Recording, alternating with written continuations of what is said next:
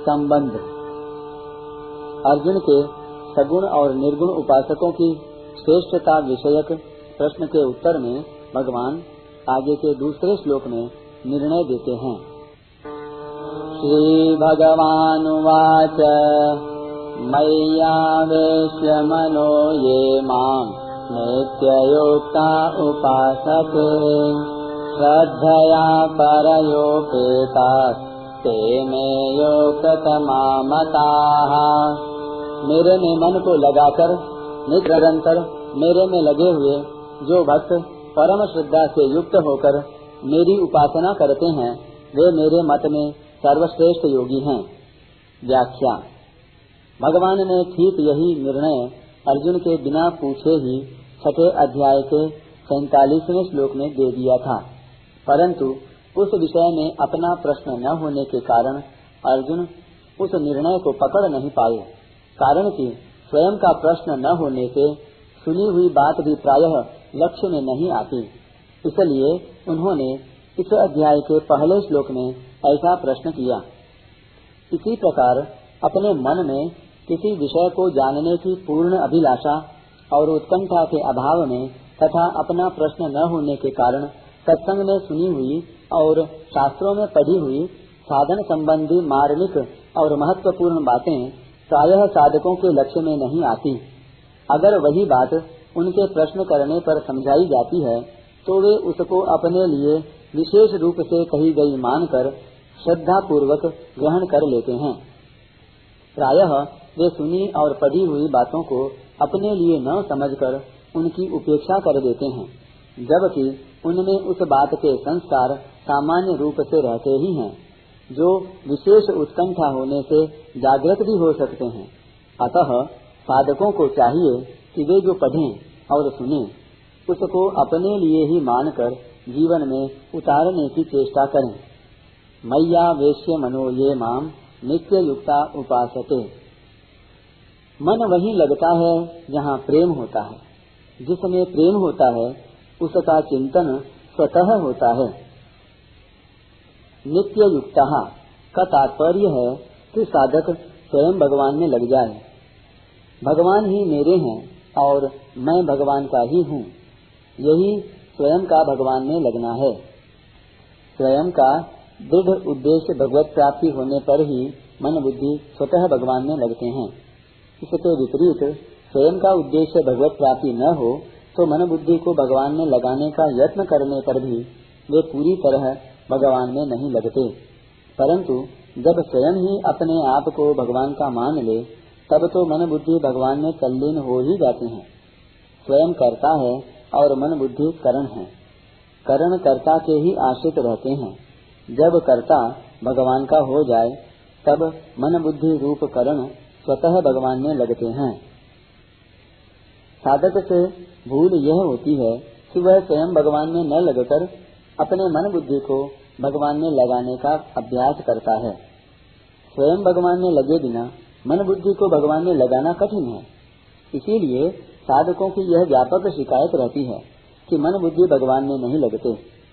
मन बुद्धि एकाग्र होने से सिद्धि तो हो सकती है, अर्थात समाधि आदि तो हो सकती है, पर कल्याण स्वयं के भगवान में लगने से ही होगा उपासना का तात्पर्य है, स्वयं अपने आप को भगवान के अर्पित करना कि मैं भगवान का ही हूँ और भगवान ही मेरे हैं स्वयं को भगवान के अर्पित करने से नाम जप, चिंतन, ध्यान, सेवा, पूजा आदि तथा शास्त्र विहित क्रिया मात्र स्वतः भगवान के लिए ही होती हैं।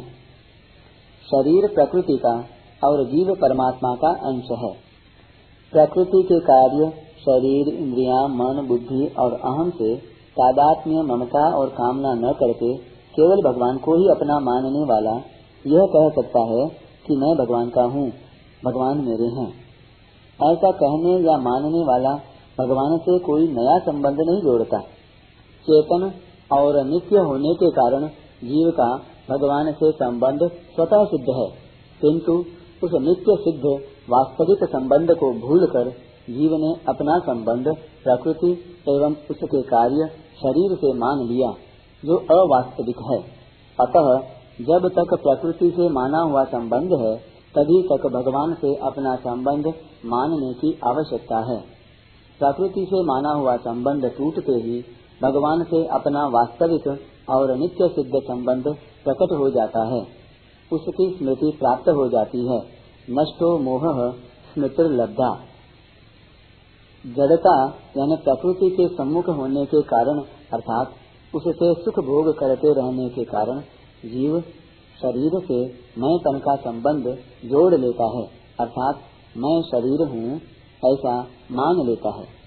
इस प्रकार शरीर से माने हुए संबंध के कारण वह वर्ण, आश्रम, जाति, नाम, व्यवसाय तथा बालकपन, जवानी आदि अवस्थाओं को बिना याद किए भी स्वाभाविक रूप से अपनी ही मानता रहता है, अर्थात अपने को उनसे अलग नहीं मानता। जीव की विजातीय शरीर और संसार के साथ भूल से की हुई संबंध की मान्यता भी इतनी दृढ़ रहती है कि बिना याद किए सदा याद रहती है। अगर वह अपने सजातीय, चेतन और नित्य परमात्मा के साथ अपने वास्तविक संबंध को पहचान ले तो किसी भी अवस्था में परमात्मा को नहीं भूल सकता। फिर उठते, बैठते, खाते, पीते, सोते, जागते, हर समय प्रत्येक अवस्था में भगवान का स्मरण चिंतन स्वतः होने लगता है। जिस साधक का उद्देश्य सांसारिक भोगों का संग्रह और उनसे सुख लेना नहीं है, प्रत्युत एकमात्र परमात्मा को प्राप्त करना ही है उसके द्वारा भगवान से अपने संबंध की पहचान आरंभ हो गई। ऐसा मान लेना चाहिए। इस संबंध की पूर्ण पहचान के बाद साधक में मन बुद्धि इंद्रियाँ, शरीर आदि के द्वारा सांसारिक भोग और उनका संग्रह करने की इच्छा बिल्कुल नहीं रहती। वास्तव में एकमात्र भगवान का होते हुए जीव जितने अंश में प्रकृति से सुख भोग प्राप्त करना चाहता है उतने ही अंश में उसने इस भगवत संबंध को दृढ़ता पूर्वक नहीं पकड़ा है। उतने अंश में उसका प्रकृति के साथ ही संबंध है। इसलिए साधक को चाहिए कि वह प्रकृति से विमुख होकर अपने आप को केवल भगवान का ही माने, उन्हीं के सम्मुख हो जाए। श्रद्धया परयोपेतास, ते में युक्त तमाम साधक की श्रद्धा वही होगी जिसे वह सर्वश्रेष्ठ समझेगा। श्रद्धा होने पर, अर्थात बुद्धि लगने पर, वह अपने द्वारा निश्चित किए हुए सिद्धांत के अनुसार स्वाभाविक जीवन बनाएगा और अपने सिद्धांत से कभी विचलित नहीं होगा। जहाँ प्रेम होता है, वहाँ मन लगता है और जहाँ श्रद्धा होती है, वहाँ बुद्धि लगती है। प्रेम में, प्रेमास्पद के संग की तथा श्रद्धा में आज्ञा पालन की मुख्यता रहती है। एकमात्र भगवान में प्रेम होने से भक्त को भगवान के साथ नित्य निरंतर संबंध का अनुभव होता है। कभी वियोग का अनुभव होता ही नहीं। इसलिए भगवान के मत में ऐसे भक्त ही वास्तव में उत्तम योग वेदता है। यहाँ ते में युक्त तमा मता, बहुवचनांत पद से जो बात कही गई है, यही बात छठे अध्याय के सैतालीसवें श्लोक में, स में युक्त तमो मत एक वचनांत पद से कही जा चुकी है। ग्यारहवें अध्याय के चौवनवे श्लोक में भगवान कह चुके हैं कि अनन्य भक्ति के द्वारा साधक मुझे प्रत्यक्ष देख सकता है, तत्व से जान सकता है और मुझे प्राप्त हो सकता है।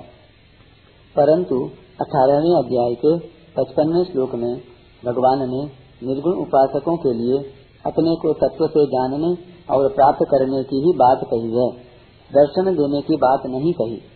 इससे यह स्पष्ट हो जाता है कि सगुण उपासकों को भगवान के दर्शन भी होते हैं। यह उनकी विशेषता है।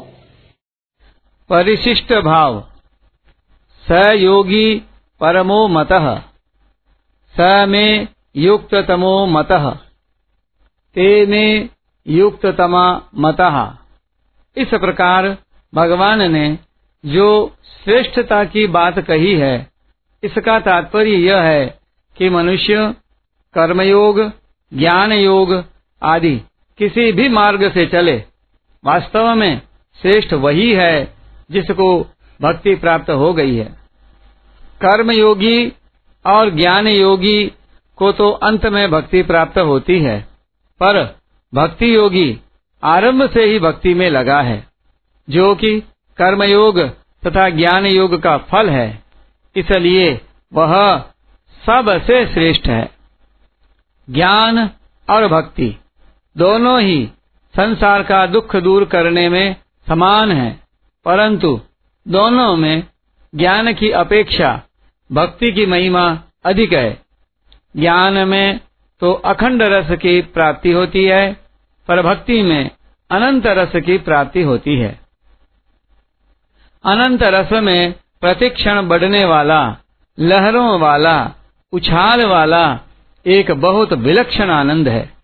जैसे संसार में किसी वस्तु का ज्ञान होता है कि ये रुपए हैं, यह घड़ी है, आदि तो यह ज्ञान केवल अज्ञान, अनजानपने को मिटाता है।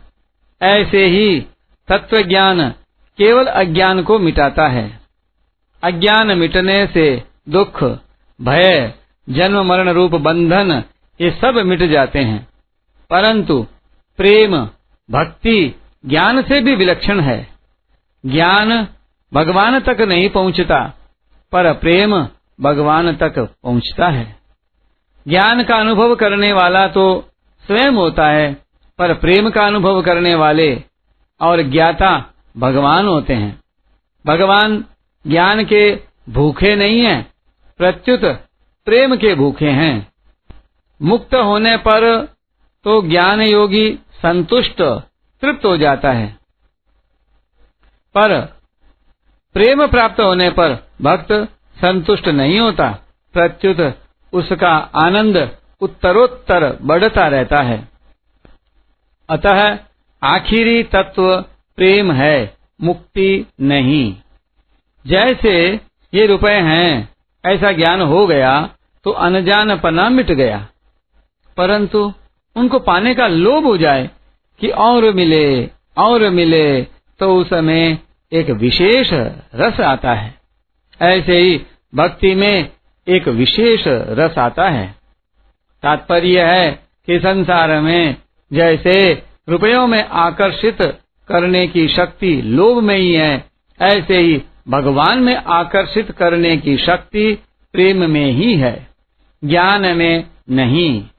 धन का लोभ तो अधिक पतन करता है, पर प्रेम ज्ञान से भी अधिक उन्नत करता है।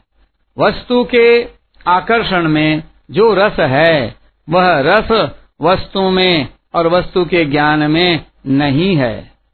विवेक मार्ग में, ज्ञान योग में सत और असत दोनों की मान्यता साथ साथ रहने से असत की अति सूक्ष्म सत्ता, अर्थात अति सूक्ष्म अहम दूर तक साथ रहता है।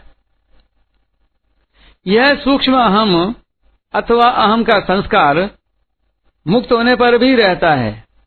यह सूक्ष्म अहम जन्म मरण देने वाला तो नहीं होता, पर यह ईश्वर से अभिन्न होने में बाधक होता है।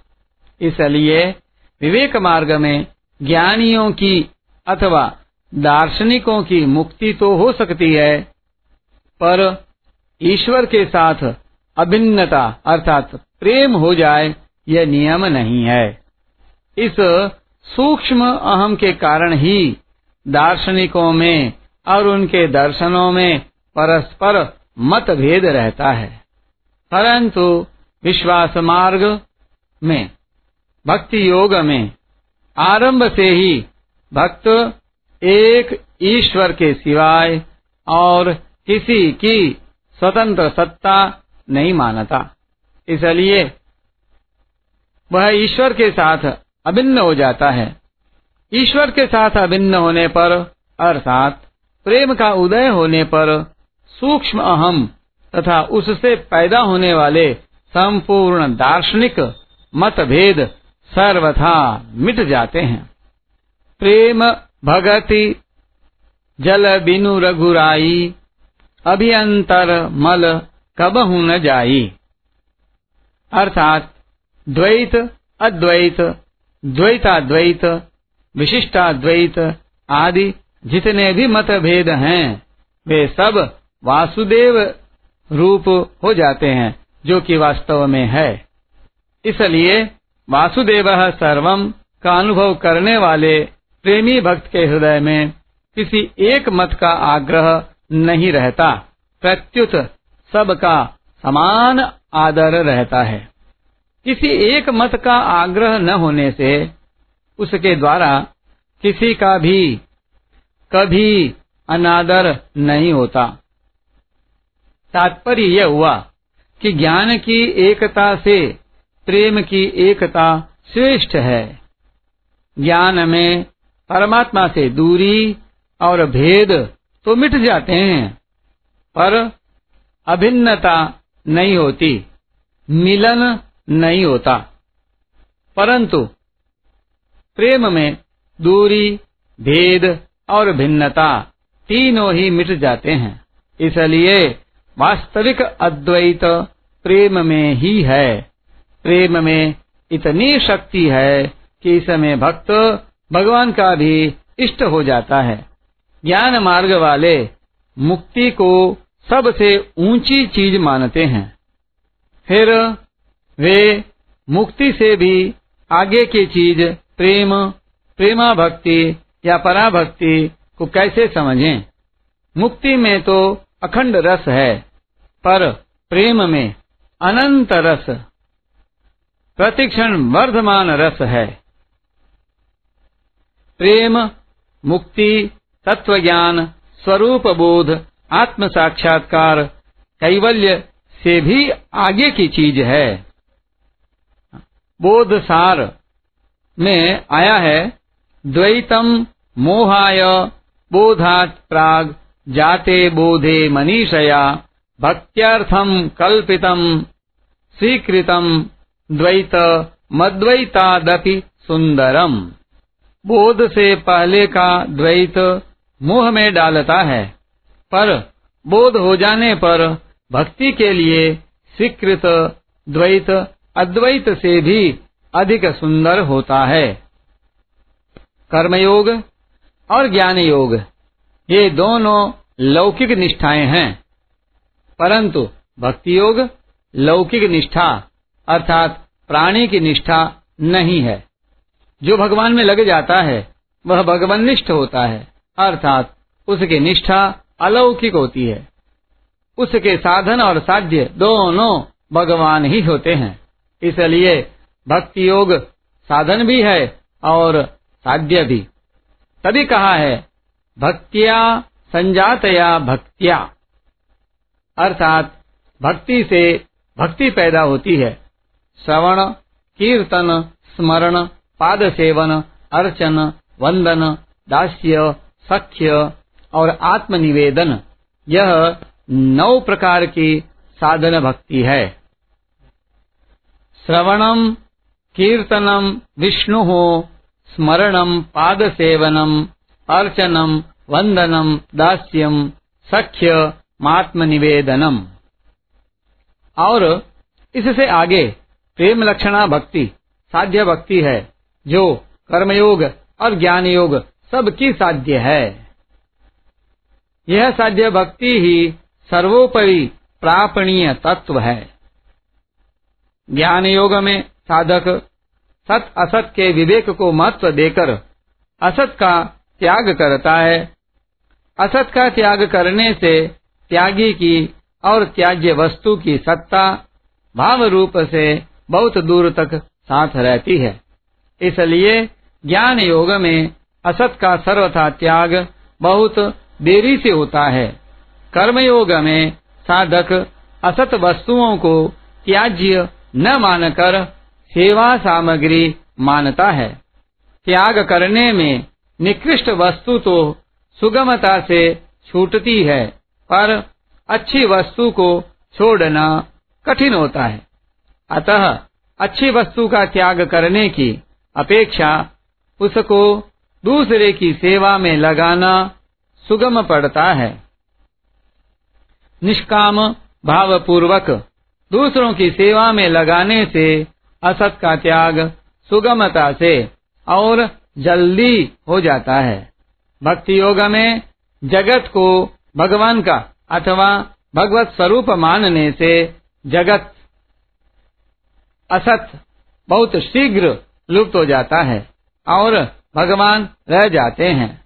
इस प्रकार ज्ञान योग की अपेक्षा कर्म योग में असत जड़ता का शीघ्र त्याग होता है और कर्म योग की अपेक्षा भक्ति योग में असत का शीघ्र त्याग होता है। क्योंकि भक्ति में असत रहता ही नहीं, सदा चाहम अतः ज्ञान योग से कर्मयोग श्रेष्ठ है। तयोस्तु कर्म संन्यासात कर्म योगो विशिष्यते और कर्मयोग से भक्ति योग श्रेष्ठ है। योगिनामपि सर्वेषां मद्गतेनान्तरात्मना श्रद्धावान् भजते यो माम् स मे युक्ततमो मतः